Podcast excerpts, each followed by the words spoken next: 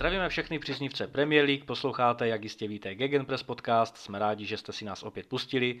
Na naší facebookové stránce jsme překonali hranici 100 fanoušků, takže velké díky vám všem a věříme, že i dnes bude tento díl pro vás zajímavý.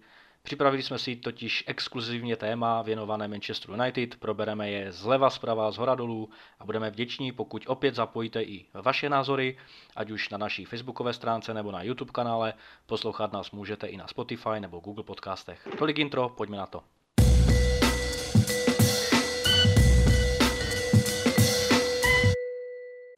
Takže dneska si můžeme popovídat o Manchester United. Eh, hodně se v tomto klubu stalo od toho uh, slavného odchodu uh, Alexe Fergasna v roce 2013, kdy odešel uh, do trenérského důchodu v, rámci, v rámci své dlouhodobé práce v Manchester United prakticky definoval post manažera, ale tomu se samozřejmě dostaneme. Ne každému manažerovi se, se poštěstí to, že odejde do trenerského důchodu tím nejlepším možným způsobem, čili ziskem titulu. Fergusonovi se to v roce 2013 podařilo. Od té doby Manchester United eh, nedokázal najít eh, dlouhodobou náhradu a určitě se toho dotkneme i dneska taky, eh, těch trenerských rošát a tak dále. Ale pojďme asi nejdříve tady začít novinkou nějakou a tu má pro vás připravenou Dan. No já jsem se chtěl zeptat tebe, co jsi říkal na odklad londýnského derby? Protože kdo neví, tak já přiblížím. Arsenal požádal o odklad zápasu, ano. protože neměl dostatek hráčů. S tím, že pravidla říkají, že můžete požádat o odklad, pokud máte méně jak 13 hráčů do pole a brankáře, když máte aspoň jednoho pozitivně testovaného v týmu. A FA nebo Premier League vedení, nevím, kdo je za tady to zodpovědný teďka, uh, taky říkali, ale že budou odklady posuzovat individuálně, proto je to pravidlo napsané tak jako víc, víc volně, je dostatečně vágní, aby, aby bylo možné to, to posuzovat případ od případu. Uh, Arsenal měl teda jednoho pozitivně testovaného hráče, k tomu několik hráčů na Avkonu a několik zraněných ale v tom týdnu před zápasem s Tottenhamem taky poslali hostovat Maintlena Nilese a Baloguna mhm. a v týdnu po, nebo pár, pár dní po tom zápase, který byl odložený teda nakonec, poslali hostovat Pabla Marího a, a ukončili smlouvu s Kolasinačem. Mhm. Máš na to, máš na to nějaký silný názor?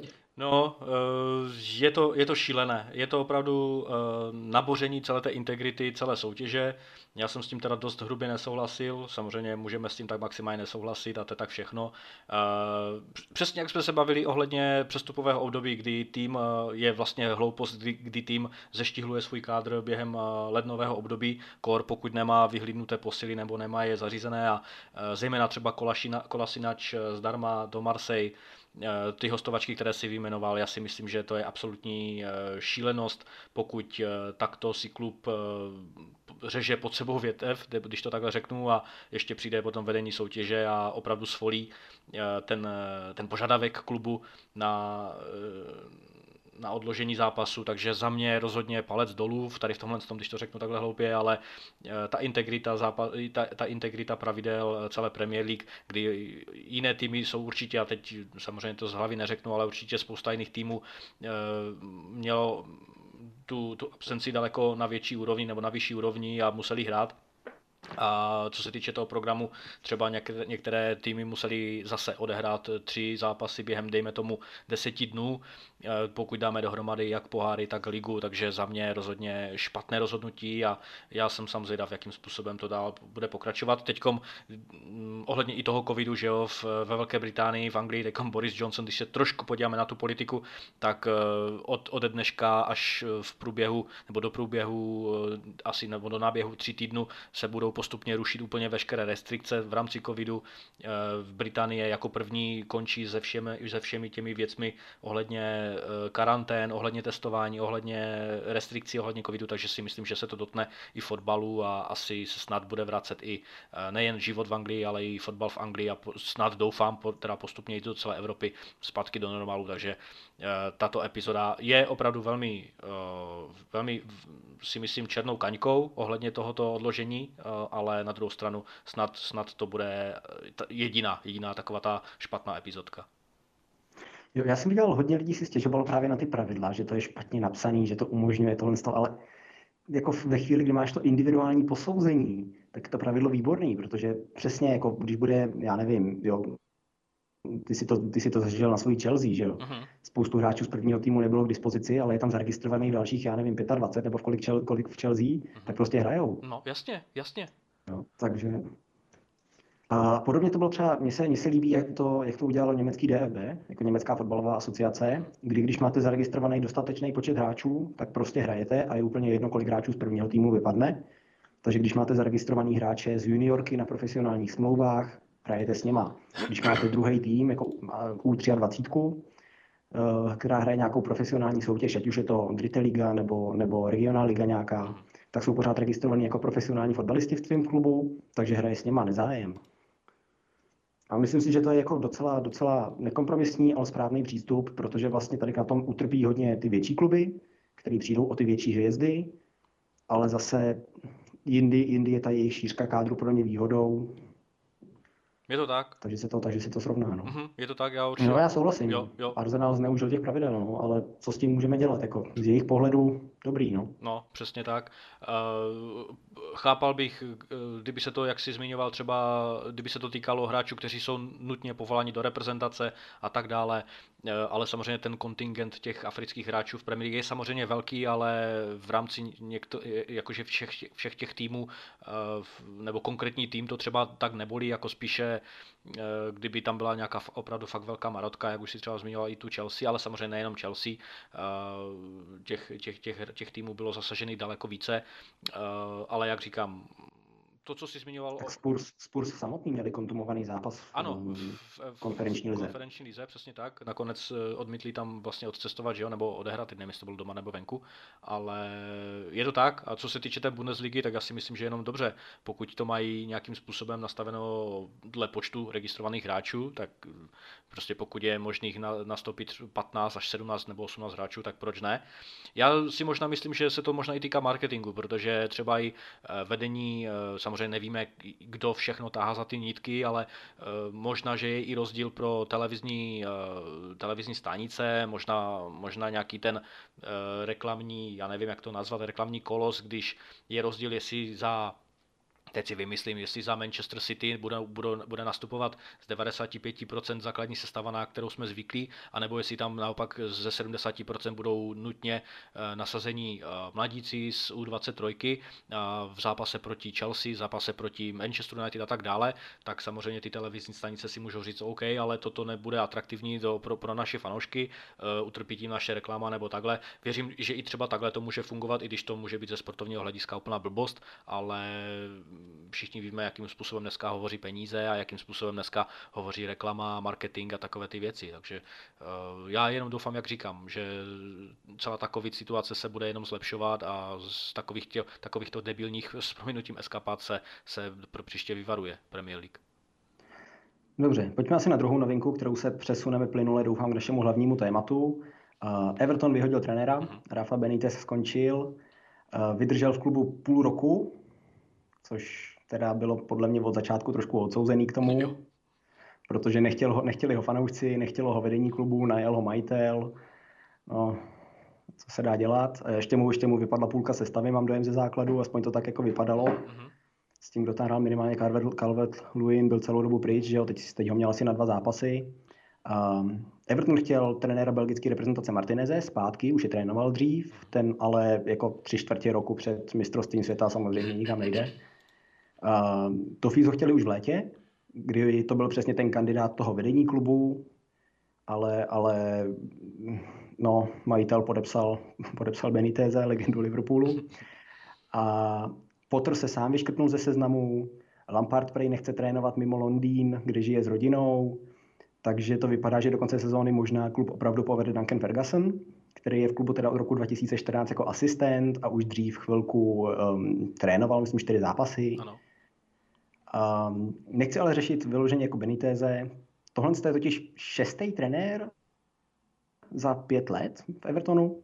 Něco takového, myslím od roku 2000, 2016, tak to byl šestý za šest let. Jo. Stihli to teda o ty, o ty tři týdny v roce 2022. Uh, Každý z nich tak trochu sáhnul do sestavy, někoho prodal, někoho koupil, utratili dohromady strašně moc peněz za poslední roky, tolik, že dokonce v létě nemohli utrácet prakticky nic.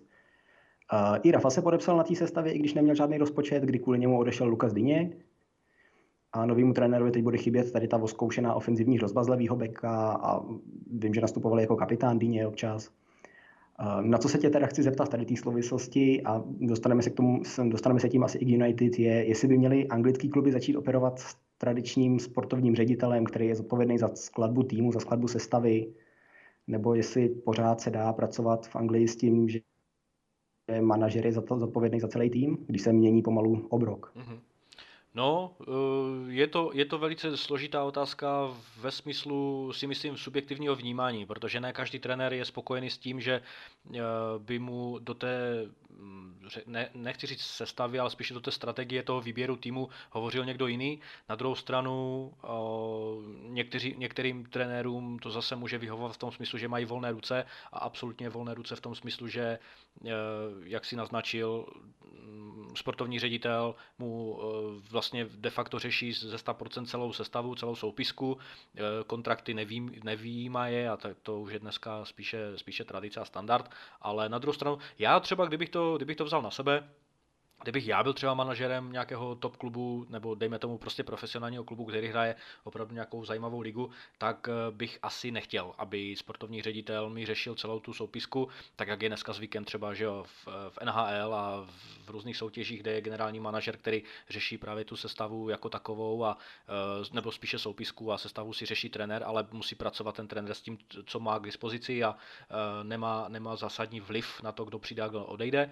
Ale ve fotbale si myslím, že by to mělo být trošku, eh, trošku přece jenom diferenciované a trenér by měl mít asi nějaký ten vliv.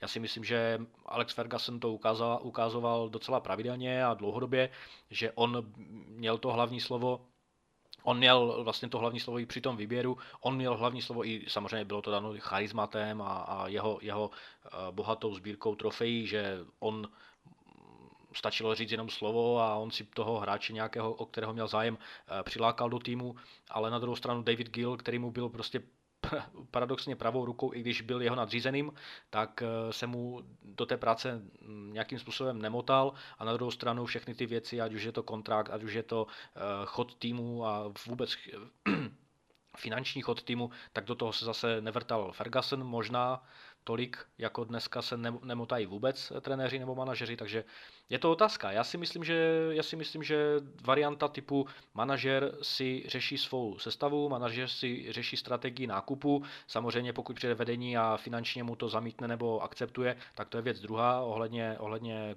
mm, vůbec finanční stability klubu, ale já, bych, já, já jsem rozhodně fanouškem toho, že mm, zodpovědnost má manažer, ať přijde na svůj trh eh, ze svou vlastní kůži, nebo ať přijde na trh ze svou vlastní kůži, ale ať má volné slovo a volný výběr, eh, alespoň v nějakém omezeném, v omezeném eh, režimu asi ano, ale ať má svůj vlastní výběr.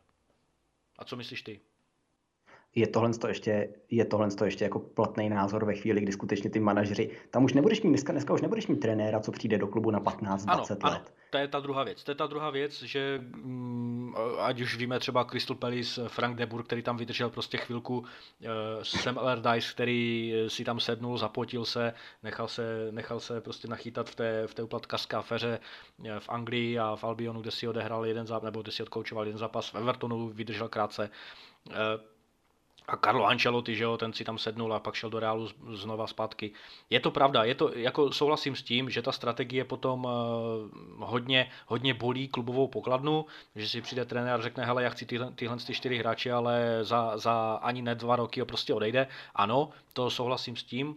Na druhou stranu si myslím, že už je taková to toxická tradice ve smyslu, eh, že kluby prostě jsou netrpělivé, přijdou s, s nabídkou pro nějakého kouče, Lampard, prostě legenda Chelsea, přišel a vydržel tam rok a půl s tím, že operoval s velmi výrazně omezeným eh, transferovým budgetem, měl tam ten transferový, transferové embargo na ty, na ty dvě. No a stejně, stejně, stejně, v tom, stejně v tom přestupovém období reálně podepsali dva hráče, že No, jasně, A, ale na druhou stranu, ano, já si myslím, že pravda je na obou koncích. Já si nechci být diplomat, ale uh, souhlasím s tvým názorem, že trenéři, kteří mají prostě tu životnost velmi krátkou, ať už s vlastní chybou, anebo chybou vedení, tak není rozhodně strategické právě tyto nákupy dělat, ale na druhou stranu, pokud přijde trenér do týmu a už s tím vědomím, že prostě nemá skoro vůbec žádné slovo při výběru hráčů, tak si myslím, že zase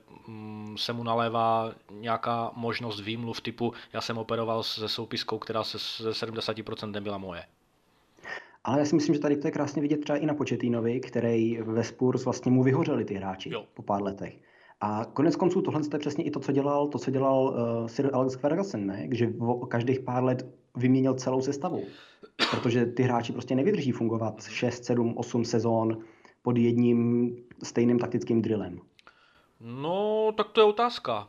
Já si myslím, že kostru týmu tam měl dlouhodobou. Pokud se pobavíme o sezóně 92, kdy do toho týmu přišli eh, Nevillové, Nicky Butt a, a další a další, prostě David Beckham a tak dále, Eh, myslím si, že kostra týmu od té doby do toho, dejme tomu, do toho roku, já nevím, placnou 99-2000, kdy samozřejmě vyhráli ligu mistrů eh, v tom památném finále proti Bayernu, tak... Eh, Nepřipomínej mi to.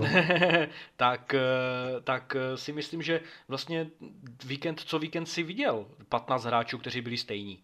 Jo, ať už to byl právě Denis Irvin, kterého plynule nahradil Gary Neville, ať už to bylo, kolik, jak, jak dlouho tam byl Andy Cole s Dwightem Yorkem, že jo, bok po boku, že nahradil prostě Nisterloy, uh, Teddy Sheringham se tam točil vždycky jako super náhradník, stejně jako Solskjaer. Já si myslím, že je to u trenérovi. Já si myslím, že Ferguson si to nějakým způsobem, eh, jak si zmiňoval, ten, tím drillem eh, upevnil tu, tu soupisku, tu kostu té soupisky, eh, pracoval s nimi, věděl, co od nich očekávat. Ti hráči byli super nadšení z toho, že vede takovýto charismatický a nejlepší coach na, na, na, na ostrovech a pro většinu z nich i v Evropě nebo na světě. Ale eh, ano, někteří hráči prostě mají krátkou, krátkou životnost, i nejenom trenéři, ale i hráči, jako třeba právě Nistelrooy, ale na druhou stranu spíš si myslím, že to je prostě o trenérovi. Sportovní manažer by tady měl být do toho, aby řešil hlavně kontrakty, aby řešil věci typu, nebo, nebo prostě věci ohledně marketingu, věci ohledně chodu týmu uh, mimo hřiště a já jsem prostě asi z té starší školy, kdy chci, nebo respektive ten, ten koncept věřím, že byl takový právě u Alexe Fergasna a u Davida Gila. Tak, a přesně, ale odešel Ferguson a od té doby tak, to šlo do přesně, kytek. Přesně tak. Protože tam není nikdo, kdo by tady to reálně vedl. A jasně, dobrý, oni ho pořád poslouchají, ale Ferguson už je dinosaur. Ano. Jo. A ten, ten fotbal se vyvinul okolo něj a viděli jsme to sami vlastně s Wengerem, protože Arsenal ten byl v úplně stejné situaci. Ano. A nepotřebuje teda United udělat něco podobného jako Arsenal, prostě přivíst aspoň sportovního ředitele, kde Arsenal má toho Edu, i když tam chvilku zkoušeli pár, pár různých jako složení toho, toho vedení toho klubu. A přišel Edu, přišel Arteta, dobře, tak asi v něm mají nějaký zase dlouhodobýho takový kompromis mezi, mezi tím, že přejdou k tomu systému se sportovním ředitelem, s lidma zodpovědnýma za to vedení klubu každodenní a s tím, že se tam budou točit trenéři. Mám dojem, mám dojem že to je takový půlkrok. Uh-huh z jejich strany, ale vyházeli v podstatě, vyházeli by se jim doslova všechny, všechny ty veterány, všechno to mrtvý dřevo, mhm. co tam měli, ukončili s těma smlouvy, prostě je vyplatili a začali stavět kádr od znova. Nepotřebuje United teď udělat něco podobného teda? Já věřím tomu, že ano. E, doslova si mi to vzal, e, vzal z, z jazyka ohledně toho, že e, Arsene Wenger a Alex Ferguson podle mě byli úplně poslední dva typičtí manažeři, kteří se starali o ten chod týmu, měli tu Eh, dokonalou a do detailně propracovanou eh, spolupráci, ať už to byl právě David Dean v Arsenalu nebo právě David Gill v Manchester United. A měli, měli prostě tu, tu dobrou práci v tom smyslu tito, tito sportovní ředitele nebo prostě předsedové představenstva a tak dále, eh, kdy ta struktura si myslím byla daleko jednodušší. Prostě manažer se bavil s tímto, s tímto eh, ředitelem a neřešili další, další věci, ostatní, ostatní v vozovkách figurky byly spíše v pozadí. Ale eh, Ferguson i Wenger si ten kádr prostě stavili sami. A když se teď podíváme teda trošku do té, do té nové historie nebo do té modernější historie, jak si naznačil, po tom roce 2013 nebo od toho roku 2013 ano, Manchester United eh, v, v, v, eh, i chybou toho, že prostě Gil skončil a přišel prostě nějaký Ed Woodward eh, z marketingového oddělení, který nerozumí fotbalu o moc víc než Roman Abramovič v Chelsea, tak eh, to šlo všechno do kytek. Protože za prvé nestabilita na, na pozici manažera, každý manažer přichází ze svou vlastní filozofii, k tomu se taky dostaneme, ale dneska je to, eh, a vlastně i si to sám naznačil, dneska je to moc, moc složité ta struktura. Je tam technický ředitel, sportovní ředitel, je tam, je tam manažer pro hostování, eh, pro, pro, je, tam, je, tam další, je tam x dalších konzultantů, že jo, Petr Čech, nikdo neví, jakou, jaká je jeho role. Přesně, přesně jsem, no, dá se, dá se se to popsat a nemám to před sebou teda. Ale přesně na to jsem chtěl teďka poukázat. Abramovič tam má Granovskaju a ten tým v Chelsea je, je výborný. Ta je dobrá. Ta je dobrá. Tak jak je postavený. A funguje to. Čech tam funguje jako nějaká spojka mezi trenérem prvního ano, týmu, trenérem a juniorky, ano. trenér eh, s tím manažerem pro hostování, prostě taková jako spojka víceméně. No. A, ale to dříve, ale tady to, to, to dříve všechny, nebylo.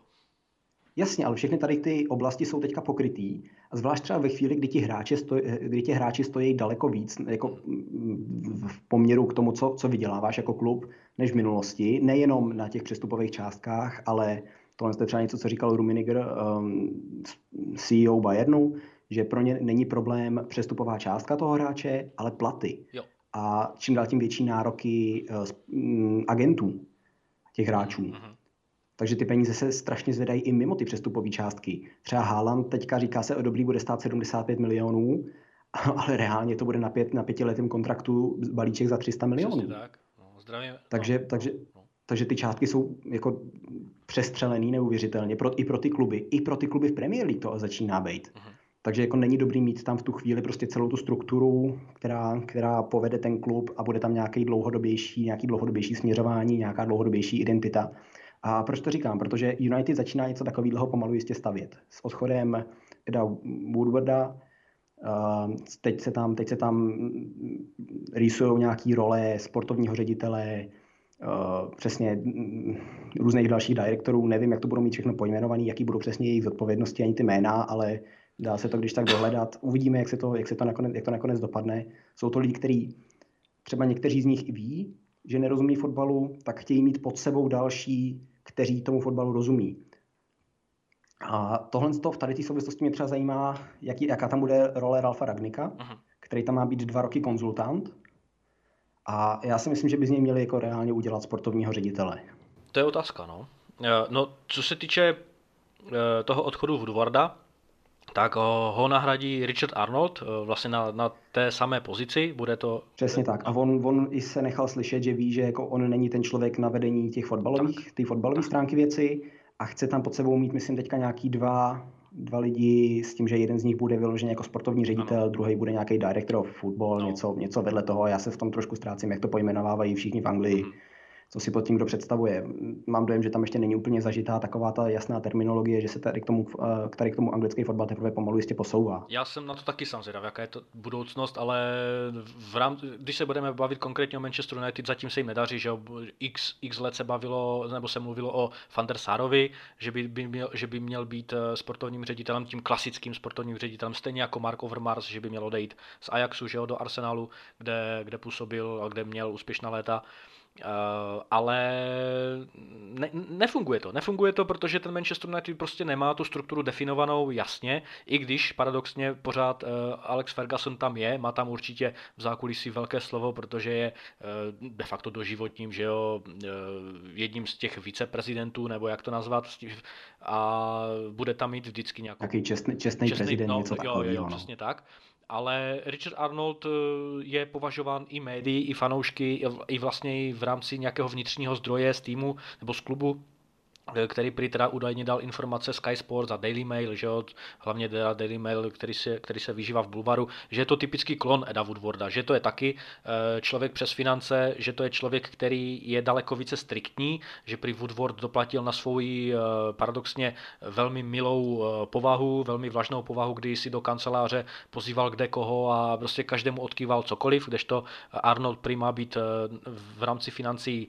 daleko striktnější a vůbec v polici logické stránce striktnější, ale vlastně po, po tom konci té éry Gila a Fergusona, tak Manchester United zažívá naprosto fenomenální období v rámci financí, že jo, je pořád jedním z nejbohatším klubů, jo, samozřejmě teď se to pořád mění v tom žebříčku, v žebříčku v já si myslím, já si myslím, že mezi, já si myslím, že mezi klubama, který nemají nějakého arabského no. Tatíčka, tak je pomalu nejbohatší na světě. No. Tak, ta, ta finanční stabilita, marketing, vůbec po, po, po celém světě, po celém světě uh, ta základna fanouškovská je daleko větší i, i třeba než Manchester City, který má tu fanouškovskou základnu spíše doma, aspoň takhle jsem to před pár lety četl, že paradoxně více fanoušků v Manchesteru fandí City, ale uh, United má daleko drtivější, uh, v drtivějším měřítku fanoušky po celém světě, kteří se jí sjíždějí do Anglie a fandím ale eh, je otázka, zda tato éra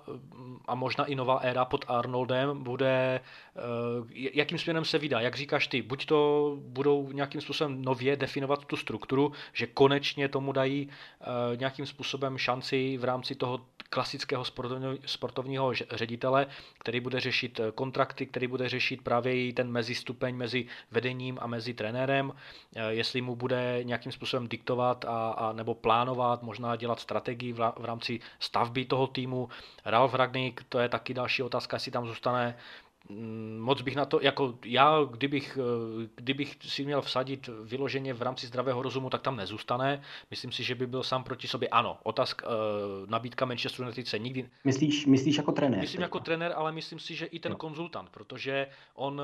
No já jsem, já, já furt jako nechápu, co to má znamenat, jestli, jestli to je prostě jako, že, protože on měl nějaký, nějakou roli konzultanta už v Lokomotivu ano, Moskva, ano. kde byl, což reálně teda taky nevím, co znamenalo, protože ruský fotbal je trošku jako mimo mě, se přiznám. A, ale jestli si tím třeba nechávají dveře otevřený k tomu, že by mu dali potom roli sportovního ředitele, nebo jestli, jestli protože takhle, na co je Ragnik expert, je stavět kádr. A ne kádr jako, jako buď to, buď to, v obou smyslech teda. Jak sestavu, tak klub. On vybudoval vlastně od nuly Hoffenheim, v Bundeslize. Hoffenheim to je městečko, nějaký 2000 lidí, ale mají tam bohatého investora, který, ono, když, máš, když nějakou dobu investuješ do jednoho klubu, tak můžeš potom porušit takovýto 50 plus 1 v Německu, takže, takže reálně je to vlastně vlastněný klub, nějakým milionářem, miliardářem, nevím. Ale neměl žádný zázemí. Přišel tam Ralf Ragnik a vybudoval celý ten klub vlastně od nuly a ten je doteď vedený úplně výborně. Potom přišel do Lipska zase nějaký klub, který tam existoval, nějaký třetí lice, od jak živá dobře, vzali ho, přejmenovali ho, nikdo ani neví, jak se to jmenovalo, předtím nikoho to nezajímá, je to RB Lipsko a teď to funguje výborně. Jo? Takže on, on je přesně ten člověk, který přijde, vytvoří tu strukturu, vytvoří tu identitu, určí ten směr a dej nám. A tohle je paradoxně něco, co si myslím, že United potřebuje. United potřebuje vybudovat od nuly, je to tak? Což, je, což je docela jako zajímavý říct o takovém velkoklubu, ale tam není uh, žádná struktura, a teď je jedno, jestli tam bude sportovní ředitel, nebude sportovní ředitel. Třeba jako mluví se o Početínovi jako o příštím možným trenérovi. On nechce pracovat se sportovním ředitelem. On si chce sestavovat ten kádr sám. Takže jako, já si myslím, že tam bude záviset trošku i na tom. Uh, další co, tak jako je úplně jedno, jaká tam bude ta struktura. Ale další co, tak United nemá identitu. Nemá, nemá směr, nemá žádnou strategii v nákupech. Tohle je všechno, co Ragnik dokáže udělat. Jenom potřebuje dostat od klubu ten prostor k tomu. A toho se trošku bojím, že nebude mít.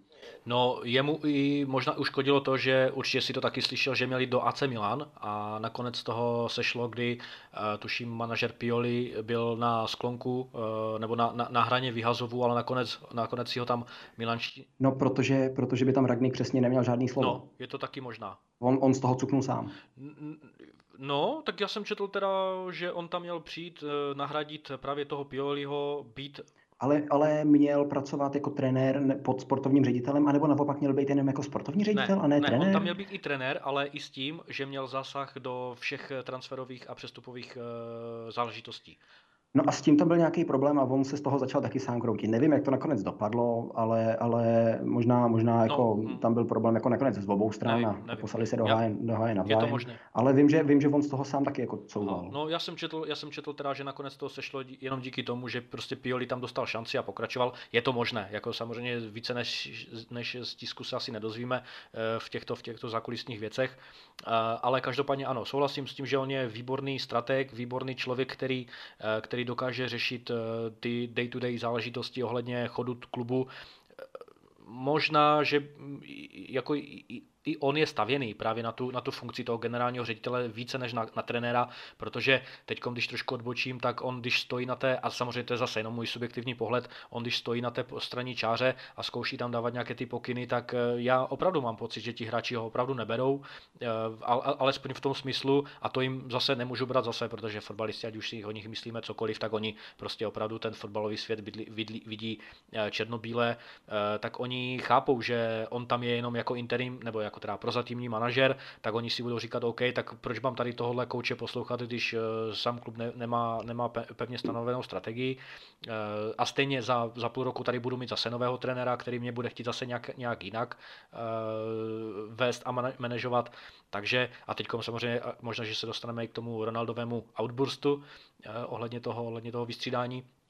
Takže Ralf Ragník, eh, pokud by tam zůstal Manchester United na pozici generálního ředitele nebo cokoliv, co bude nově pro něj vytvořené, tak eh, o, o tom Poketinovi to jsem nevěděl, že, že tak to nemá, ne, vlastně tu strukturu, takto struktura mu nevodí od, od Livýho, že on měl volné ruce, samozřejmě v rámci přitáhnutých kohoutků ohledně peněz, tak. protože Livy šetří hodně, ale jak no. si říkal, Pochettino si to, si to prostě budoval sám ten kádr. Eh, chtěl, chtěl hráče a pokud na to finance byly, tak přišel, pokud nebyly, nepřišel.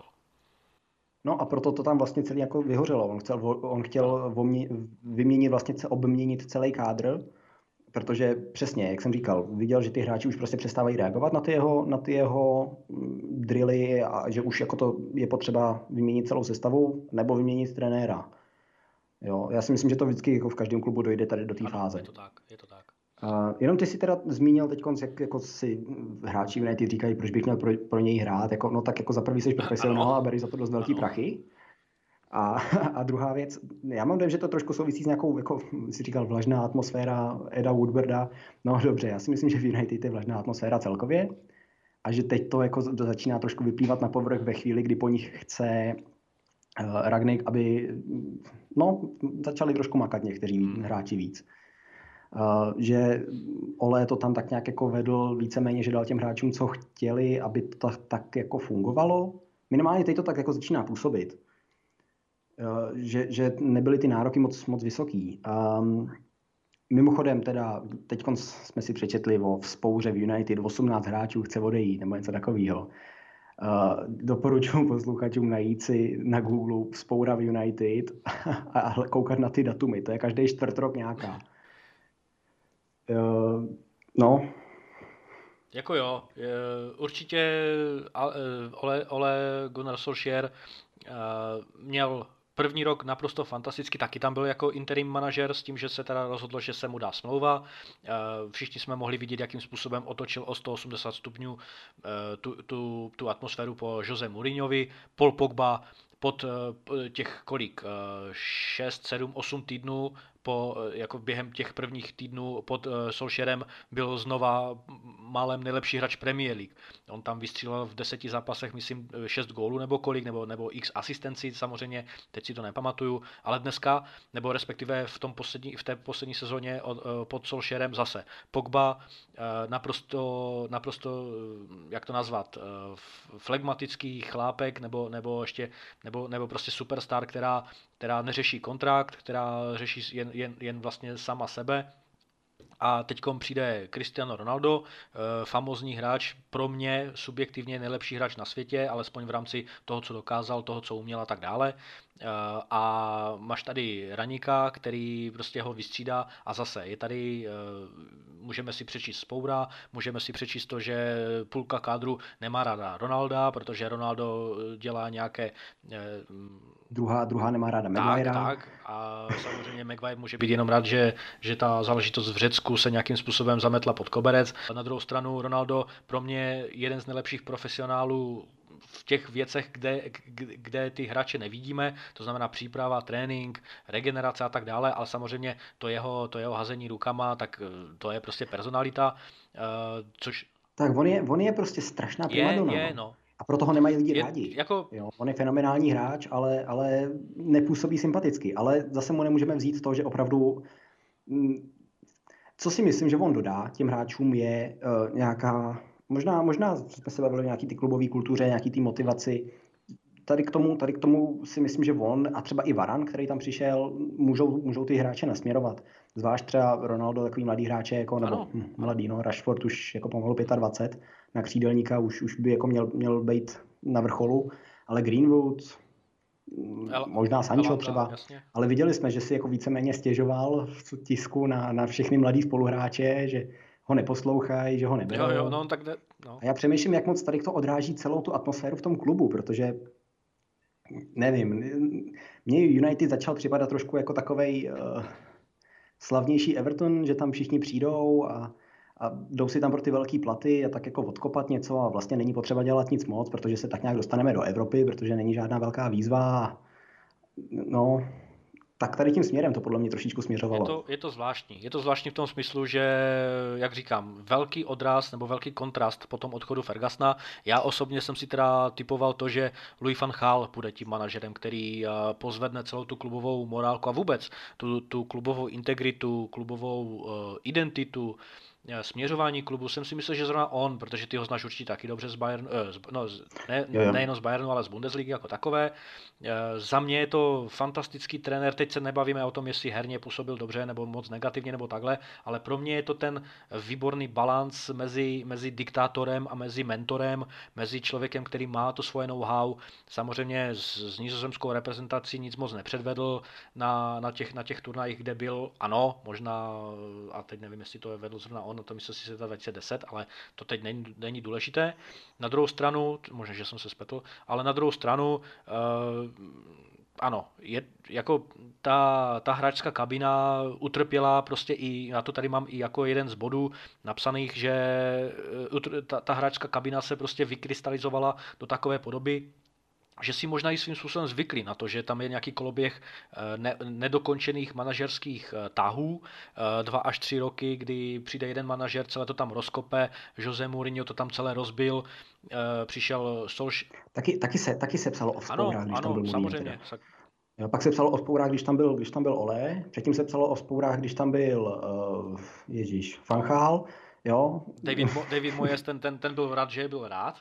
Ten, ten, ten, byl posměchem, ten byl posměchem asi stejně tak jako, jako Roy Hodgson a jeho super posily do, do Liverpoolu jménem Končesky a spol ale na druhou stranu, jak říkám, eh, možná, že se vrátíme zpátky na ten začátek úplný, ano, celková, celkový re- reboot, celkový restart celé, všech těch klubových struktur eh, by byl vhod, ale je tady prostě jeden společný jmenovatel, a to je eh, rodina Glazerových. Já nevím, kolik jich je, jestli pět nebo sedm, protože když si přečteš, jo, ty, ty exekutivní prezidenty nebo exekutivní ředitele, tak to je sami Glazer, Glazer, Glazer a každý má svoje nějaké Eh, svoje nějaké procento toho vlivu. Jeden řekne, OK, já to chci takhle, druhý, nebo možná tahnou za jeden pro vás, nevím, neznám je, ale rozhodně to není dobré v tom smyslu, že tam máš, nebo respektive dobré pro tu transparentnost a vlastně pro ten eh, plynulý přechod.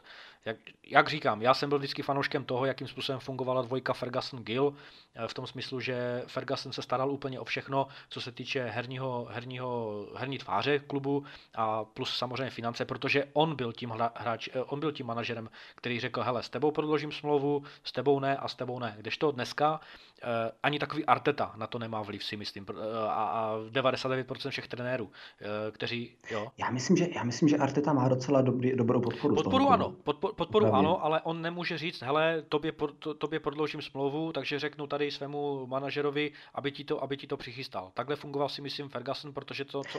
Ne, já si myslím, já si myslím že tam udělali ten půl krok. Je to, říkal, je to možné, no. je to možné, ale já tomu nevěřím. Já tomu nevěřím jenom z, to, z toho důvodu, že si tam zatím Arteta neudělal takovou pozici, nemá takový ten charizmat, jako měl, jako měl právě Ferguson, a to jsem Fergusona hodně nenáviděl, ale na druhou stranu, uh, ano, jak říkám, co se týče té, té, té herní kabiny, tak si myslím, že, dopla, že vůbec ta morálka toho týmu eh, vykrystalizovala do takových rozměrů jenom díky tomu, že tam je právě ta nepřehledná struktura, že tam je ta struktura daná eh, majiteli eh, Glazerovými v tom smyslu, že oni možná tato, toto ani moc neřeší. Že oni tam prostě mají nějakého člověka, teď to bude teda ten Richard Arnold a řeknou si, OK, a to je všechno, co on bude dělat, respektive to je všechno, co my jsme museli udělat, aby jsme tam dotáhli nějakého člověka a víc se nestaráme a mají tam svůj vlastně biznis, že jo, ve Spojených státech, kdy tam řeší, myslím, nějaký uh, baseball baseball nebo tak něco, nebo Ameri...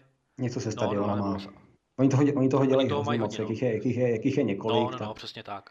Každý dělá něco, ale je, je to hodně kolem sportu, ale zase no, ten americký model sportu, to nejsou, to nejsou kluby, to jsou nějaké jako franšízy pomalu. Ano. No, ale když se podíváme na toho trenéra, což byl jeden z taky z mých bodů, tak já si myslím, že hloupé bylo neudělat hlavního nebo prozatímního trenéra, jak máš Duncana Fergusona v Evertonu, tak Mike Phelan. Mike Phelan byl eh, podle mě jednoznačně nejchytřejší volbou nebo nejpragmatičtější a nejlogičtější volbou, protože je tam dlouho, on tam byl vlastně už i v tom trenerském štábu a teď se fakt nechci plést, ale myslím si, že tam byl už eh, vlastně krátce po odchodu Fergusona, pokud tam nebyl společně s ním, protože tam byl že McLaren, ale myslím si, že právě McLaren eh, dotáhl někdy do klubu Mikea Filena, ale možná, že se pletu, četl jsem to někde, ale Mike Phelan je tam hodně dlouho. Byl samozřejmě pravou rukou Solskjaera, fungoval tam ještě před ním a za mě Michael Carrick Uh, nejúspěšnější, nejúspěšnější trenér United. Jeden z jedna zápasů vyhraných. 100% ano, ano, ano.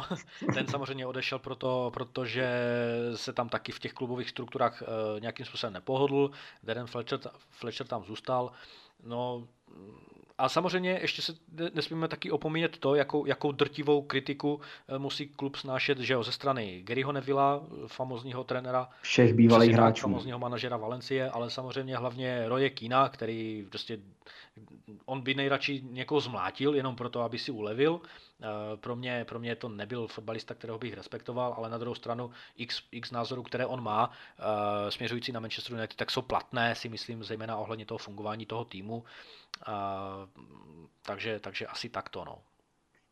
No, jako k té Valencii pozor, to je klub, který se rozpadá, to je ještě podle mě hůř vedený klub než Everton, ale takže, takže jako tam není divu, že se něco nepovedlo, ale co jsem chtěl předtím doplnit je, eh, slyšel jsem, četl jsem, viděl jsem, slyšel jsem, nevím, eh, nějaký názory fanoušků United, že posledních 15 minut vždycky ty hráči odpadnou. Já jsem teda neviděl pod Ragnikem tolik zápasů, abych tady to jako vypozoroval, ale mám dojem, že prostě nezvládají, nezvládají tu fyzickou zátěž v tuhle chvíli. Je to možné.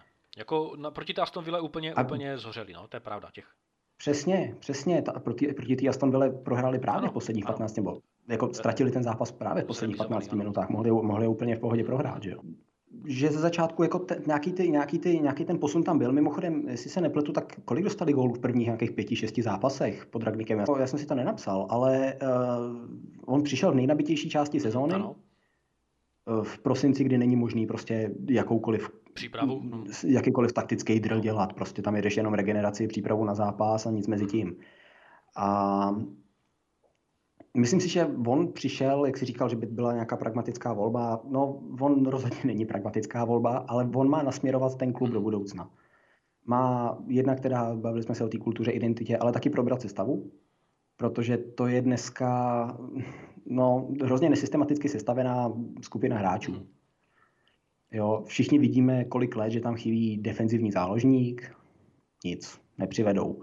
Jo, tak nevím, kdo je tam za to zodpovědný, ale to je podle mě největší chyba, kterou udělali, protože já mám dojem, že každý manažer, ať to byl nebo Ole i, i Ragnik, mají tendenci hrát Matiče. Protože on je ta jistota, on je ten, on je ten dedikovaný defenzivní záložník. Ale on prostě už nezvládne hrát o dvakrát týdně nebo v prosinci obden 90 minut. No, mi, on, Takže tam ano, on mi ani nepřijde do, moc vhodný do, do systému 4-2-3-1. On mi přijde i v Chelsea, fungoval daleko lépe uh, vlastně ve 4-3-3, ale Jako solo no, no, no, no, no, ale já považuji největší chybu, co, když se teď pobavíme teda o těch přestupech, tak to je jednoznačně Van de Beek, který je vidět, že prostě uh, Solskjaer ho nechtěl. Eh, přišel tam asi pod nějakým, pod nějakým nátlakem vedení, jestli to byl Woodward, jestli to byl nějaký jeho poslední, eh, poslední eh, kumšt, aby zvedl prostředníček prostě Solskjaerovi, se kterým se asi moc nemusel, nevím, ale nevím prostě, proč tam dneska Van, Van de Beek je, když není využit, je to famozní fotbalista si myslím a v každém jiném týmu v Premier League by hrál základ, nebo by měl hrát základ.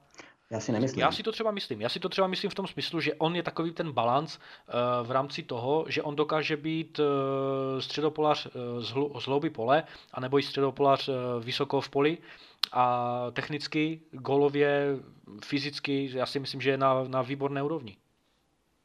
Já si myslím, že on by vedle sebe potřeboval, kdyby teda měl hrát, protože na desítce si nezahraje, tam je Bruno. Uh, hloub, když je zraněný Pogba, tak dejme tomu, ale potřebuje vedle sebe nějakého defenzivního záložníka. Mimo to, eh, no ten tam není, že jo. Eh, mimo to, ale tohle to už je druhý trenér, který, ho, který mu prostě nevěří, Ragnik. Takže jako bych se začal obávat, jestli fakt jako on třeba na to fyzicky nemá. Já, já věřím, že jo. Já věřím, že jo. On dostává šance. Samozřejmě on teď nehraje tolik, nebo on ne, prakticky nehraje vůbec, takže on není zraněný, má tu energii na rozdávání, ale já věřím, že jeho herní styl, eh, pokud je mu naordinovaný nějaký pressing pořádný a prostě běhat, já věřím tomu, že on by byl super platnou. Jo, ano, teď když se bavíme o, o, o tom aktuálním rozložení soupisky United, tak samozřejmě, že, že si nezahraje, pokud je v sestavě je Fernandes, eh, pokud je samozřejmě Fred nebo Matic, jeden z nich vždycky hraje, plus to McTominay vždycky hraje, tak samozřejmě ta jeho pozice je limitovaná. Ale když se bavím, já jsem to spíš myslel jako v rámci celé Premier League. Pokud by přicházel eh, z toho Ajaxu do jakéhokoliv týmu, který by ho chtěl, kde by tu pozici, eh, kde by, ta, kde, by, kde by ta volná pozice pro něj byla, tak tam by prostě hrál prim, si myslím, protože on na to má. A je v ideální, Jo, já hraju, já hraju trošku jako Diablo Rokat a nemyslím si, že by hrál někde v té top trojce. Jo, že by se tam nedostal ani jako do sestavy vůbec, možná ani na lavičku. A možná v Liverpoolu teď, když mají, když mají takovou marotku, ale, a, a hráče na Avkonu, ale já si, já si taky myslím, že tam je problém někde, jako někde, někde nějaký problém očividně je. Ale nemyslím si, že je nezbytně v tom, že by třeba neměl jako fyzicky na Premier League, protože to, tak, jak hrál za Ajax v Lize mistrů, tak jako mi to nepřijde, že by prostě zaostával proti soupeřům na, na nejvyšší úrovni evropského fotbalu. Proč by měl, proč by měl v Anglii?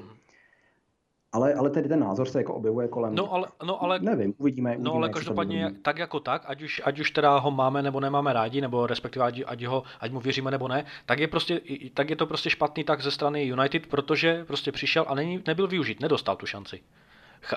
Já si myslím, že přišel jako náhrada za Pogbu, že počítali s tím, že Pogbu jestli Přišel, jestli přišel jako akvizice do budoucna, OK, ale v tom smyslu jako ne... Nebo já si myslím, že ho přiváděli a počítali s tím, že to léto Jo, takhle, jo, takhle, jo, jo, no, no, ano, to by dávalo, to by dávalo logiku, no, ale, ale to Jinak je ne. potom další fail ve smyslu, že ho prostě neprodali, eh, že vlastně Pogba de facto vůbec nekomunikuje s tím týmem, protože to je Paul Pogba je prostě Paul Pogba, ten vždycky bude, vždycky bude volnomyšlenkářský hráč, který eh, si spíš užívá hru za reprezentaci než za klub, aspoň takhle, takhle se mi jeví. Ale, jak říkám, dobře, já si myslím, že teď bychom mohli, mohli eh, ze strany té morálky a ze strany taktiky, nebo teda ze strany kabiny, eh, se trošku posunout dále. Já se, ty se zeptal mě, tak já se zeptám třeba tebe, a to jméno si zmínil, a to je Markus Rashford. Markus Rashford přišel na eh, velké, velké jeviště fotbalu pod Van Halem. Já si pamatuju ten jeho první zápas, on dal, myslím, první tři góly v lize hlavou. Eh, v té první sezóně, hned ti to řeknu, účast na golech 8 a byl, byl prostě fenomenálním, fenomenálním objevem. Markus Rashford, jak se ti teď jeví? Protože za mě je to jedno, jed, jeden z, z, z hráčů, který absolutně promeškává svoje nejlepší roky, no ne nejlepší roky, ale dobře, no. nejlepší roky pro rozlet a... No ale jako jo, je mu 25? 24, dobře, tak křídelníci jsou mezi 24 a 28 tak. lety na vrcholu. Tam to není 25 není, až 30. Není, určitě ne. Jako třeba Jasně. u záložníků. Tam je to 24 až 28, pak ztratí ten jeden krok té rychlosti. Tak tam za to můžou možná nějaký koblížky, když jsme viděli, jak přiletěl Ne, já ho mám rád jako fotbalistu, musím si dělat zrandu. Uh, ne, mně Rashford přijde, že on odnesl, a tohle je moje největší kritika Solskjaera, nedokázal posunout ty mm-hmm. hráče. Nedokázal je nějakým způsobem eh, dostat z těch mladých talentů do opravdových, opravdových hvězd. Nedokázal je trénovat.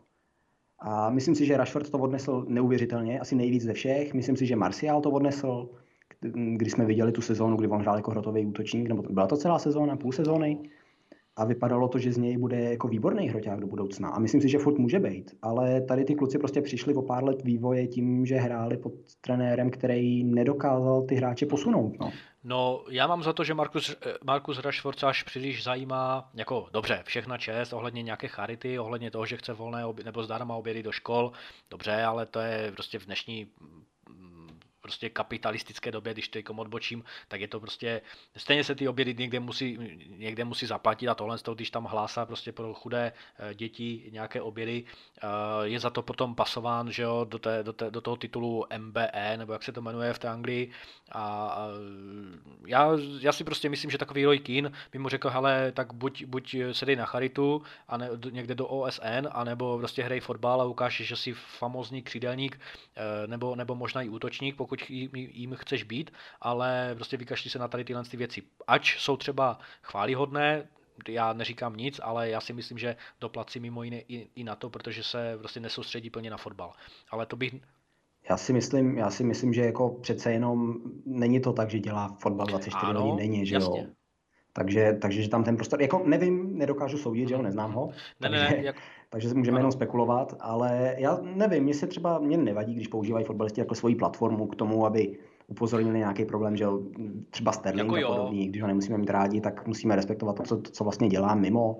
A jestli to má nebo nemá vliv na jeho výkony, um, nevíme, ale vždycky se objeví ta kritika, že jo, že Ježíš Maria věnují se fotbalu a nedělej tamhle blbosti Tohle, kolem to samý, to samý u Pogby, že jo, jenom jako u Pogby jsou to spíš jako večírky, a, nebo u Neymara, no, teda, že jo, spíš večírky a narozeniny jeho ségry a, a, ne, a ne nějaký jako charitativní činnosti a podobně. Ale je to možný, jenom mi to přijde dost často, a ne teďka jako z tvojí strany, ale zmiňoval si tady všechny ty pandity na BT Sports a Sky Sports, bývalí hráče United, že jako ta kritika z jejich strany je neuvěřitelná. Jo? Vždycky to, to, toho kecajte hrozný, půlka dalších je na Twitteru. A že tady to je jako neopodstatněný. Že to, že to je fakt jako je. moc. Že ten problém si myslím tam je trošku někde jinde. Jako, my, jako myslíš konkrétně u Rashforda? Nebo, uh, nebo obecně cokoliv. u United, jasné. Cokoliv, u všech hráčů United, u všech trenérů United, u všem, u všem z United, ale tady v té souvislosti s Rashfordem jako ta kritika, když si jemu se nedaří, takový to věnuj se fotbalu a, a ne záležitostem okolo ze strany ze řady bývalých fotbalistů je prostě zbytečná. Jako jo, někteří, někteří, eh, nebo ne, že někteří, ale některé ty eh, opravdu direkty ze strany Garyho Nevilla, zejména Skolse a, a eh, Rojekina, No přesně, Scholes, spíš než, spíš než třeba Neville, jako ten, ten mi ještě přijde, jako dejme tomu, ale, ale Scholes, Marie.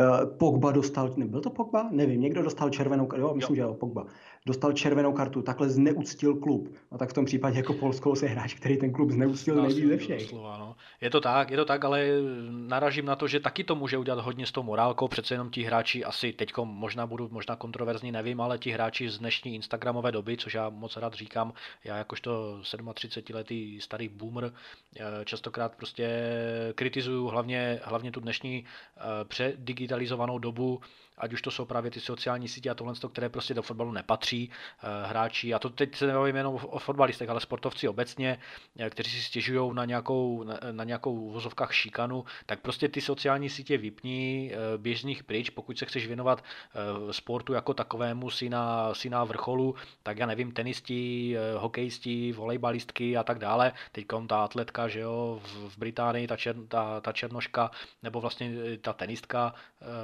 a, a ta Japon, japonsko-černošská, nebo já, já nevím, jak se jmenuje, ale prostě všichni si stěžují na tady tohle.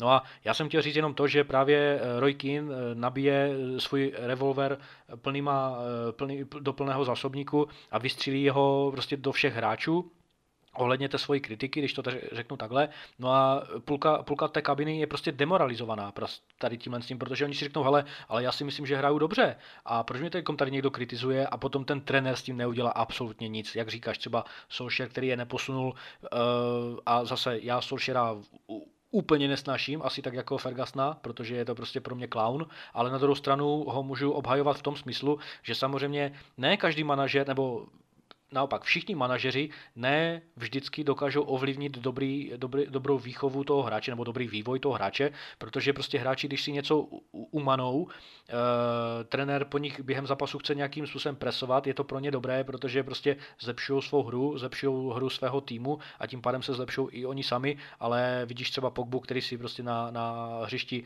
pod Mourinhem 85 minut eh, cupítá jen tak, nebo vyklusa, vyklusává a prostě Mourinho ho musí sundat. Jo? A eh, chtěl jsem se vrátit právě k té kritice, protože pokud je takový Martial, uh, J-Links 88, nebo jak má to číslo, Jesse Lingard a ta jeho modní značka a tak dále, tak prostě to jsou hráči, kteří jsou pro mě prostě mentálně slabí.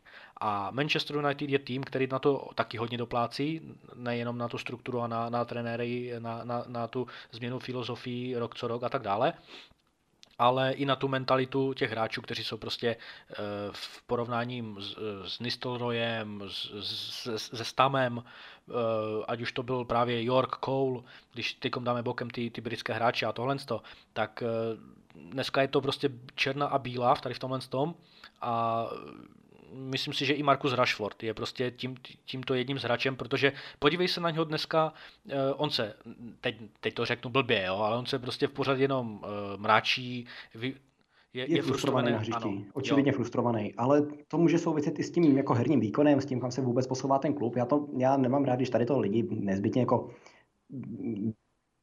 dávají za vinu tomu, co on dělá okolo. Mně třeba nevadí, když um, hráči využívají tu svoji platformu, kterou mají, protože dneska ano. prostě mají platformu hotovo. Jo, tak to je a, a když ji využívají k tomu, aby rozšířili nějaký názor, upozornili na nějaký problém, Uh, jasně, jako vždycky o tom bude nějaká debata, vždycky tam budou nějaký jako názory kolem toho a ten hráč bude uprostřed toho, toho všeho, ale pak už je to na něm, na, na něm osobně, jak to snese. Uh, mně třeba nevadí, když to vezmu uh, teď dovnitř klubu, když někdo, když je hráč, který potřebuje víc jako individuální přístup, uh, úžasný příklad tady to Mechames Rodriguez, který, když má trenéra, který s ním nepracuje nějak jako víc individuálně, když necítí tu důvěru, když necítí ten, ten vztah vzájemný, tak, hmm. tak nefunguje.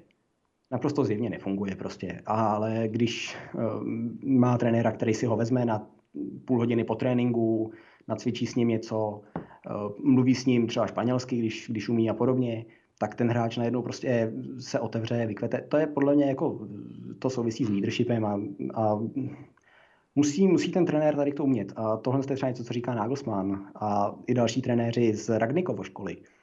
A myslím si, že i Ragnik něco podobného, že i od něj zaznělo, že uh, uh, trénování ve fotbale je 80% man management. Je to tak, je to tak. Takže, takže myslím si, že i spoustu tady toho potom musí padat na ty trenéry. Uh, když se bavíme o trenérech, kdo by se ti líbil jako další trenér po Ragnikovi, který v létě asi tu funkci opustí, zůstane tam jako nějaký poradce? No tak uh, nad tím jsem ani tak moc neuvažoval, protože já nechci, aby tam šel nějaký dobrý trenér, protože dnes naší Manchester United to nechci, aby se jim dařilo. Uh, takže já jsem byl... Když ti nadhodím no. jméno, Uh, co, na, co na ní bude říkat jako, jako fanoušek uh, Premier League. Ralf Hasenhut. Hasenhut, jo. No, tak jako svou práci v Southamptonu dělá velmi dobře, si myslím. Uh,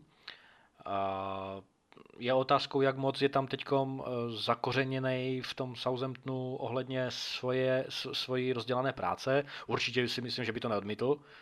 Uh, já myslím, že možná jo. Přece jenom Southampton má teďka nový majitele, nebo bude mít nový majitele, ano. něco takového. Konečně to prodali po těch čtyřech letech, co do toho nedali ani korunu a snaží se toho zbavit, ty, ty předchozí. Takže je možný, že tam konečně bude mít nějakou podporu. Ale já to říkám, protože vždycky, když to nadhodím někomu, kdo sleduje primárně jako Premier League, tak mě sepse, že to je jako trenér tamhle někde týmu na cestu. Ne, ne, ne. Já, já že tam nemá co dělat. Výborný trenér. Uh, za mě, já teď nevím, jestli ještě pořád v Southamptonu Ralf Krieger, což si i hokejoví fanoušci určitě vzpomenou, bývalý trenér švýcarské repre a on změnil, změnil, to se moc často nevidí, aby změnil hokej za fotbal a stal se tam vlastně sportovním ředitelem, možná i ně, něčím vlastně na, na nějaké vyšší úrovni tam funguje, ale teď, ne, teď se nechci plést, jestli tam už není, Taky bych Ale i, i to nahralo právě Hasenhutlovi v tom, v tom jeho uvozovkách rozletu eh, v Southamptonu, ale já si myslím, že dělá fenomenální práci. Teď eh, hodně spolupracuje právě s Chelsea, eh, prodali jsme tam Livramenta na pravého beka, kterého on naprosto famózně nějakým způsobem vylepšil, upgradeoval ho, stává se jedním z těch, z těch pravých beků z nižších tříd, se stává jedním z nejlepších pomalu, ale jistě, podobně jako třeba Tarik Lamptey mm. v, v Brightonu. V Brightonu, přesně. Armando, a teď nevím, jestli se jmenuje Broža nebo Brocha, eh, myslím, že to je albánský reprezentant, mm. taky na host... Brocha, minimálně v Anglii jako nebo Brocha, Brocha. Možné. Mm, dokážu si ho tam představit, dokážu si představit to, že by ho, že by ho oslovili. Otázkou je, jestli je to, zase se budu vracet k těm Glazerům, jestli je to pro ně nějaké známé jméno, protože si myslím, zase eh, budu je častovat v tom smyslu, že oni tomu, tomu fotbalu moc nevěří a myslím si, že eh, když zmiňuji je, tak to tím myslím tak, že oni asi logicky budou mít to poslední slovo, kdo, vlastně kdo tam přijde, koho najmou, že to nebude na Arnoldovi, že to nebude, možná jo, třeba se pletu, ale spíš si myslím, že ten konečný podpis na tom papíře bude, bude vypadat jako Glazer a oni tam budou chtít podle mě nějakou známou tvář. A to asi Hasenhutl není, ne pro mě, pro mě je výraznou tváří v Premier League, ale ne pro ně. A já si spíš myslím, aby udrželi ten marketingový trend, tak věřím tomu, že tam prostě budou chtít nějaké jméno, které zná, když to řeknu hnusně, tak i nějaká uklízečka. Jo? Uh, takže, takže Valverde. No, Valverde. Valverde by se mi tam líbil, protože ten by tam vyhořel, si myslím. Uh, protože on mi nepřijde jako, jako trenér. Uh, nemám proti němu absolutně vůbec nic. V Barceloně nevím, jestli vyhořel nebo ne, co se týče očekávání, protože on, myslím, vyhrál ligu. Uh, myslím, v Barceloně je hrozně jednoduchý vyhořet, protože ten tým je ještě no, hůř vedený než, než United. Ale ne, proč jsem říkal Hasenutla? Mně by se hrozně líbil, hlavně protože on je takticky ze všech hráčů, eh, ze všech hráčů, ze všech trenérů, kteří vyšli z té Ragnikovo školy, si myslím, že on je mu nejvíc podobný. Hrozně se mluvilo o tom, když, když Ragnik šel do Anglie, že to je jak Tuchl a, a Klopp. Eh, ne, ty jsou, ty jsou takticky úplně jiný. Dokonce i ten systém, kterým, kterým chtějí, aby ten jejich tým presoval, je jiný. Hasenhutl je mu doslova jako nejpodobnější. No, je, myslím, s dvěma, s dvěma uh, to... myslím. Častokrát, častokrát. Taky, taky. No, 4-2-2-2 no. taky. A on to hrával už v Německu. Um, mimo to tako rotoval se 4-2-3-1, on je takticky, takticky taky flexibilní. Ale je, je nejpodobnější teda Ragnikovi, což znamená, že ta kontinuita by tam byla zajištěná Eh, Ragnik by mu byl schopný teda vyčistit tu sestavu trošku asi. A myslím si, že je teda Hasen to v premiéry hrozně nedoceněný. Právě kvůli těm třeba porážkám, kolik to bylo 9-1, něco takového. Což znamená, že ono, když ten systém jeho nefunguje, tak nefunguje hodně. Jo, tak to vyhoří. A, a podobně, podobně si myslím, že to má i Ragnik. Uh, pořád ale Hasen byl trenér, který dovedl Lipsko v jejich první sezóně k, k druhému místu a to nebylo druhý místo, že by byli 20 bodů za Bayernem, ale, ale vzali to do vyloženě head to head ve 33. v předposledním kole, kdy mohli klidně tu ligu vyhrát v jejich prvním roce. Takže on, on jako si na ty tituly málem sáhnul v takhle náročné lize. A myslím si, že jako to je vždycky kritika, vždycky to proti němu bude kritika, že nemá trofeje, ale myslím si, že je schopný je vyhrávat.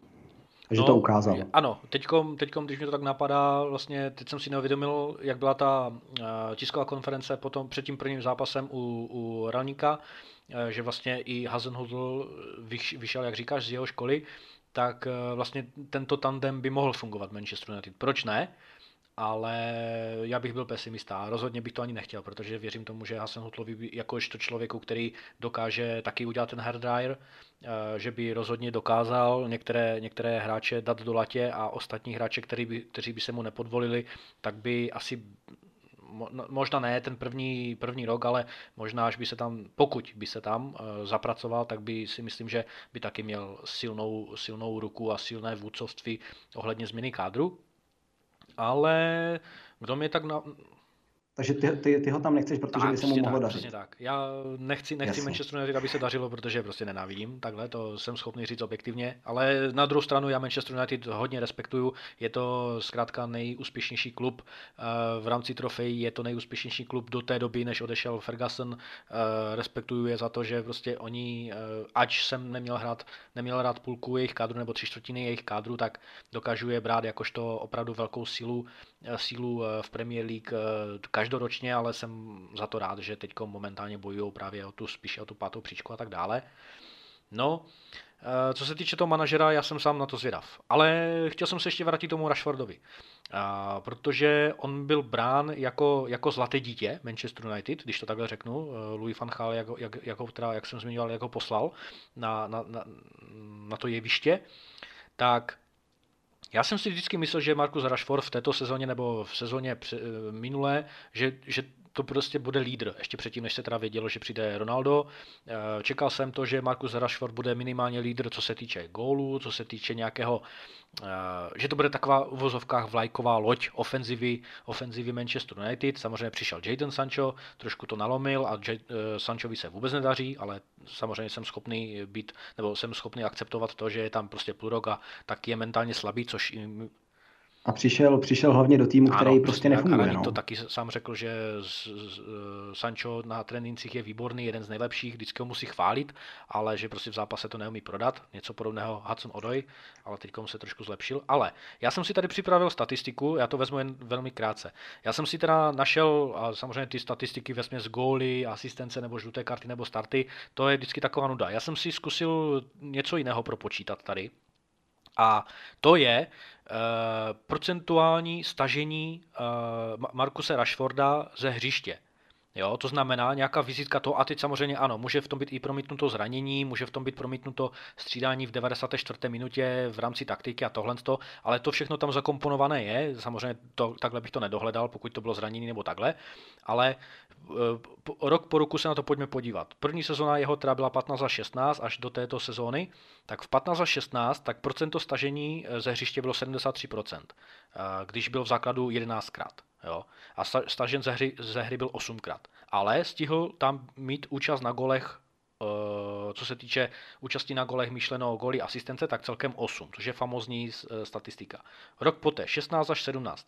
16krát v základu, 8, 8krát byl stažený ze hry, to znamená 50%, ale účast na golech 7, což je taky výborná statistika. Rok 17-18, základu 17krát, stažen ze hry 11krát, 65% ze hry dolů. 18 až 19, 26 krát už byl v základu. Tady, tady e, vlastně ten základ, ta, to objev, objevení se v základu e, progresivně roste, nebo exponenciálně roste e, rok co rok. Takže 18 až 19, 26 krát byl v základu, ale stažen byl 50, v 58%. Více než polovina jeho startů se nějakým způsobem promítla do toho, že, že buď to trenér s ním nebyl spokojen, že nebyl výrazný a tak dále a tak dále. Jeho nejlepší sezóna 19 až 20, 31 startů v základu, ale 14 krát byl stažen ze hry, ale pozor, 26 Uh, účast na gólech. To znamená, měl tam, teď, teď si přesně nespomenu ty góly asistence, ale uh, výborná, výborná statistika a byl stažen jenom v vozovkách jenom 45%. To znamená, většinu zápasů odehrál uh, 90 minut. A potom ta minulá sezóna 20 až 21, vlastně ta poslední pod Solšerem, tak, zahral, tak hrál v základu 33krát Stažen ze, stažen ze hry byl 11krát, to znamená pouhých 33% stažení dolů, což znamená, že skoro 70% eh, všech svých účastí na, v základu dodržel těch 90 minut a účast na golech 22, což byla jeho druhá nejlepší a nej, nejsilnější sezóna. Ale v letošní sezóně, ano, vinou i toho zranění, myslím, že ramene, kdy měl eh, velkou operaci, takže tak to měl, to měl zraněný asi roka půl a teprve teď se na to dostal, s tím ano, dostal ano, na operaci. no. tak, i vlastně na euru eh, tímto, tímto nějakým způsobem eh, se to prohloubilo.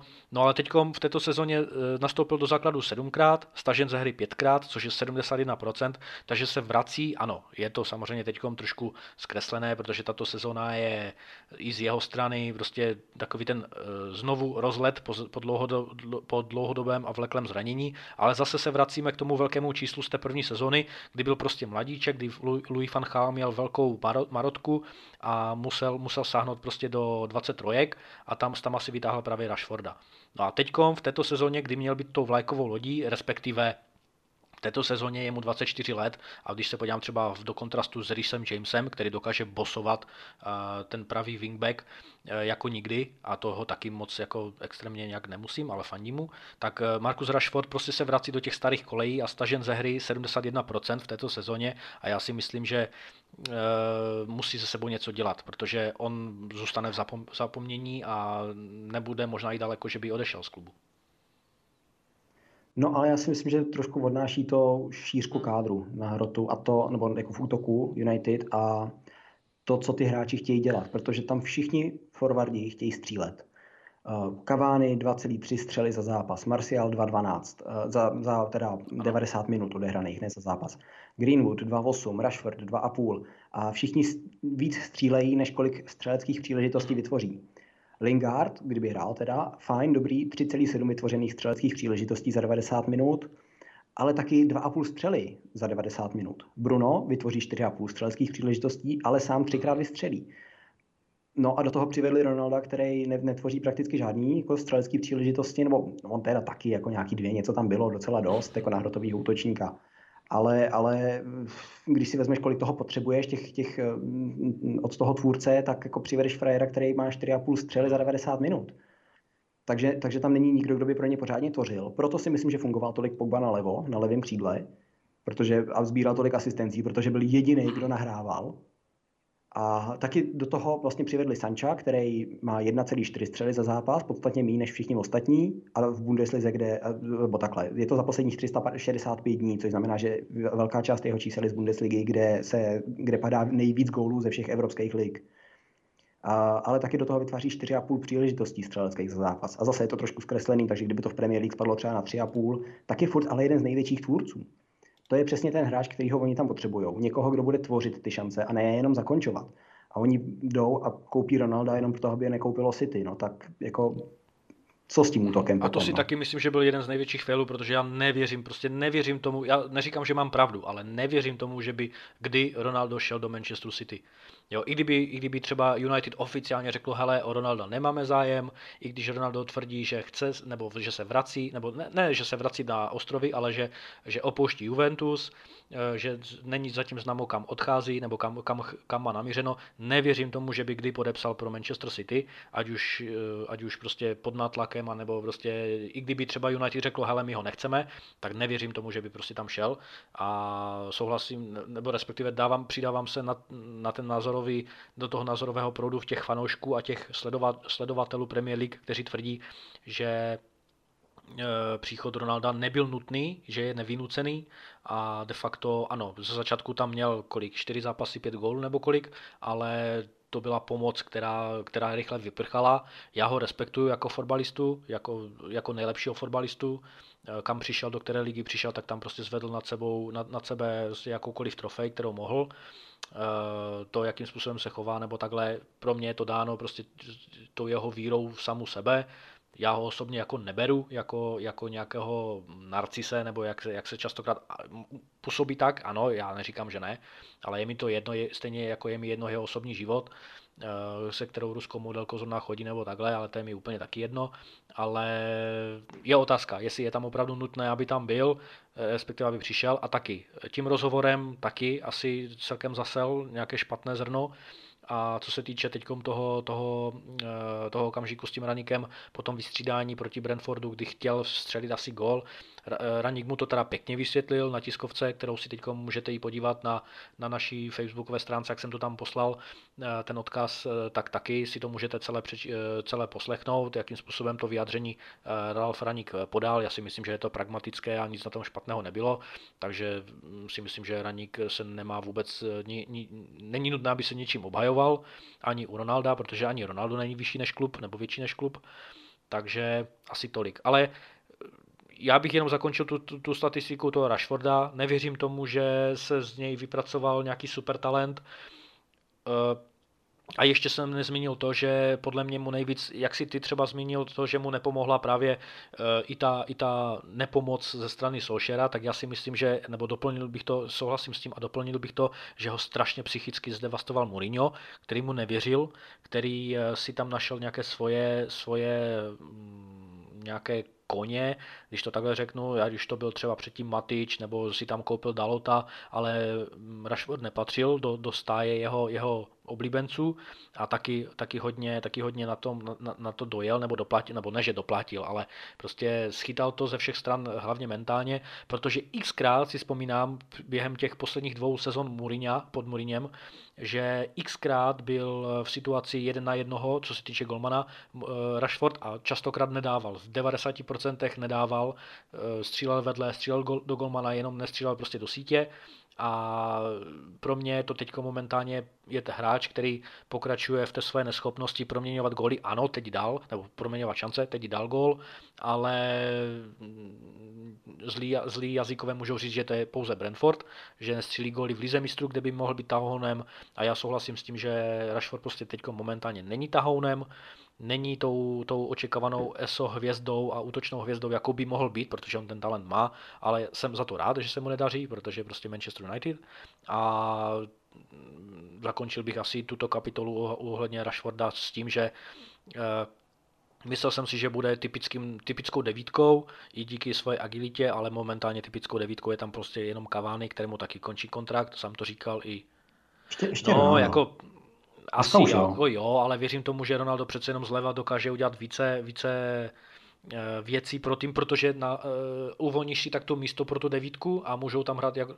No, může tam být Cavani, který umí presovat, na rozdíl od všech ostatních kolem něj, který už skoro stěží běhají. Eh, ještě bych teda doplnil, že pokud dá Ronaldo 20 gólů, ale všichni ostatní kolem něj dají o 25 míň jak loni, tak nevyřešil žádný problém. No. Ale, ale všichni, všichni budou ho chválit o tom, jak on je ten, co drží United no. nad vodou. No. Přitom, přitom vlastně jim góly ubral no, ve výsledku. Myslím si, že to tak na konci sezóny dopadne. Taky jsem na to zvědav. Dobře, no, takže United musí vyházet půlku sestavy, vyházet půlku vedení, nechat Ragnika, postavit to tam celý od znova a možná to k něčemu asi bude jo, stát. Asi jo. Já si myslím, že... musí, musí udělat, musí no, udělat to, co a... Arsenal. United se musí inspirovat je to, je to možné. Je, to budou její fanoušci rádi. No, posledním hráčem je Elanga, eh, famozní mladíček, který teďka zahrál dva zápasy po sobě, eh, dostal šanci. Já si myslím, že se dobře odměňuje zatím koučovi, nebo kouči. Uh, sympatiák, taky takové typické švédské jméno, Elanga. A věřím tomu, že se z něj stane, stane mm, hráč, který před, přece jenom přetaví ten svůj talent, Eh, ne jako třeba u Marciala, kterého jsme samozřejmě zmiňovali, ne vždycky jeho chybou, nebo takhle Rashford, Mason Greenwood, kterému taky nefandím ohledně té jeho, eh, té jeho eskapadičky na Islandu, ale to je, podle je to devítka, ano, Greenwood. je to devítka, podle mě není vůbec křídelník. Podle mě to je zase, jako ten frajer chce, když jsem koukal na jeho čísla, nejvíc ze všeho střílet. Myslím si, že je v United jeden z nejlepších zakončovatelů. Ale zase někdo ti může říct, že on je dost, dost subtilní na tu devítku, zejména do Anglie a ten to pravé křídlo mu může... No jasně, no tak jako můžu říct, můžu říct Jamie Vardy, no. Jasné, a, a jasné, máme jo, to je jako jasné. Já, já, jako... jako, hele, kdo není, kdo není subtilní na devítku, je dělej to, jo, jak to dopadlo. To On teda nikdy útočník no, nebyl, jako jo, ale... ale já si myslím, že to... ale taky to, taky to nefunguje, prostě jenom tam hodit někoho je to tak, je to tak. Samozřejmě je to spíše takové to dinosaurus, no prostě staré, staré z minulosti přemýšlení ohledně, ohledně silného útočníka, ale No, tak v Anglii je pořád jako docela no, jako živý. Jo, no. Ale Greenwood si myslím, že já, jako já si myslím, že dokáže svoje odehrát právě i na tom, na tom pravém křídle, že tam dokáže ten potenciál nějakým způsobem hmm. budovat.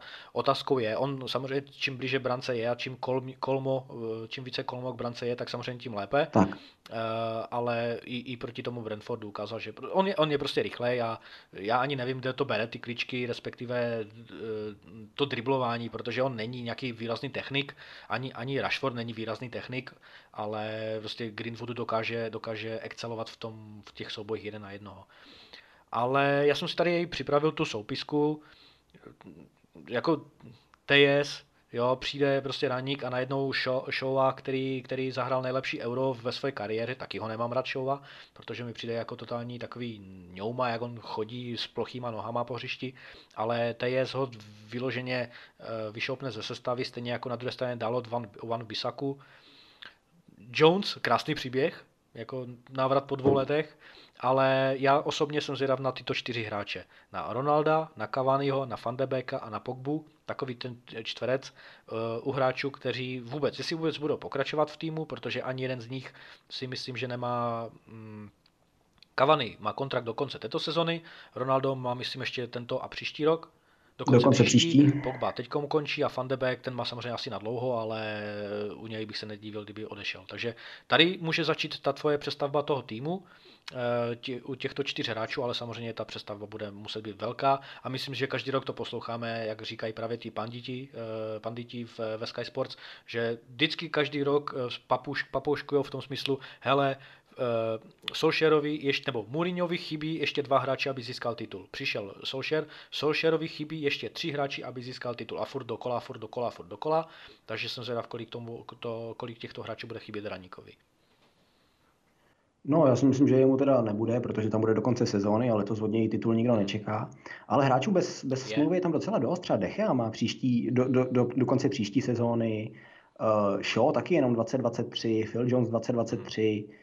Uh, Dalot samotný 2023, Matič 2023, uh, Fred, Lingard, Mata jsou teďka, Rashford má taky jenom ano, 2023, ano. koukám. Jo, takže je to opravdu velmi těžké. No. Uh, Tahit Chong, no, tak člověk by zapomněl, že tam je. Tak.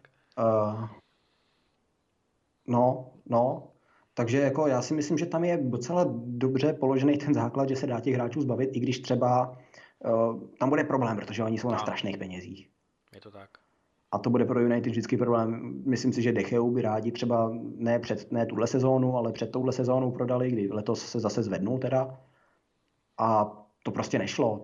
Nikdo, nikdo si ho nemůže dovolit. To je právě že? taky narážka na takové ty mladší ročníky, kteří, eh, fanoušky, fanoušci, kteří tvrdí, hele, tak prodejte tohodle, tohodle, tohodle a kupte za někoho někoho jiného. No, jenže prodejte někoho, to taky není jen tak jednoduché, to je prostě milion, jak už jsme se bavili o tom i v minulých podcastech, to je prostě milion eh, proměných. Asi to ukončíme tím, eh, co si, co si zmiňoval na začátku, a sice, že Manchester United bude muset pod raníkem eh, vyhodit hodně, hodně plevelu, když to takhle řeknu, nebo vytrhat hodně plevelu. Otázkou je, jestli vůbec bude pokračovat on sám. Já si myslím, že Manchester United má hodně velkých otazníků nad sebou, nad svojí budoucností. Manchester United je tým, který v této situaci, nebo v, respektive vůbec nepatří do této, do této kategorie týmu, kterým eh, se směje hodně fanoušků, hodně odborníků, hodně sledovatelů Premier League. Udělali si to sami ve směs, eh, co se týče toho strukturou, kterou jsme zmínili. Takže za mě určitě tým, který, který, u, u kterého mě těší jejich momentální, momentální rozpoložení. Jednoho soupeře méně pro Chelsea v boji o titul každoročně, ale na druhou stranu si myslím, že Manchester United by si zasloužil, aby, aby trošku oprášil tu svou slávu. Pod, pod Fergusonem už to nepůjde, ale já sám jsem osobně zvědav, který trenér přijde a získá ligový titul, protože si myslím, že jestli takhle to bude fungovat jako teďkom, ohledně struktury týmu, ohledně hračské kabiny, hračské morálky a vůbec trenéra, který častokrát není respektován, tak si myslím, že dalších pět, možná pět, možná deset let prostě Manchester United slavit titul nebude. No tak teď to bude 10 let, 2023, že? Ano, přesně tak, přesně. Já myslím, že jsi to schrnul docela okay, dobře. dobře. Tak oba dva budeme moc rádi, pokud napíšete svůj názor na to, jakým způsobem funguje nebo nefunguje Manchester United, ať už na našem YouTube kanále Gegenpress Podcast nebo na naší facebookové stránce Gegenpress Podcast. No a pro tuto chvíli se oba dva loučíme a budeme se těšit zase příští týden. Ciao.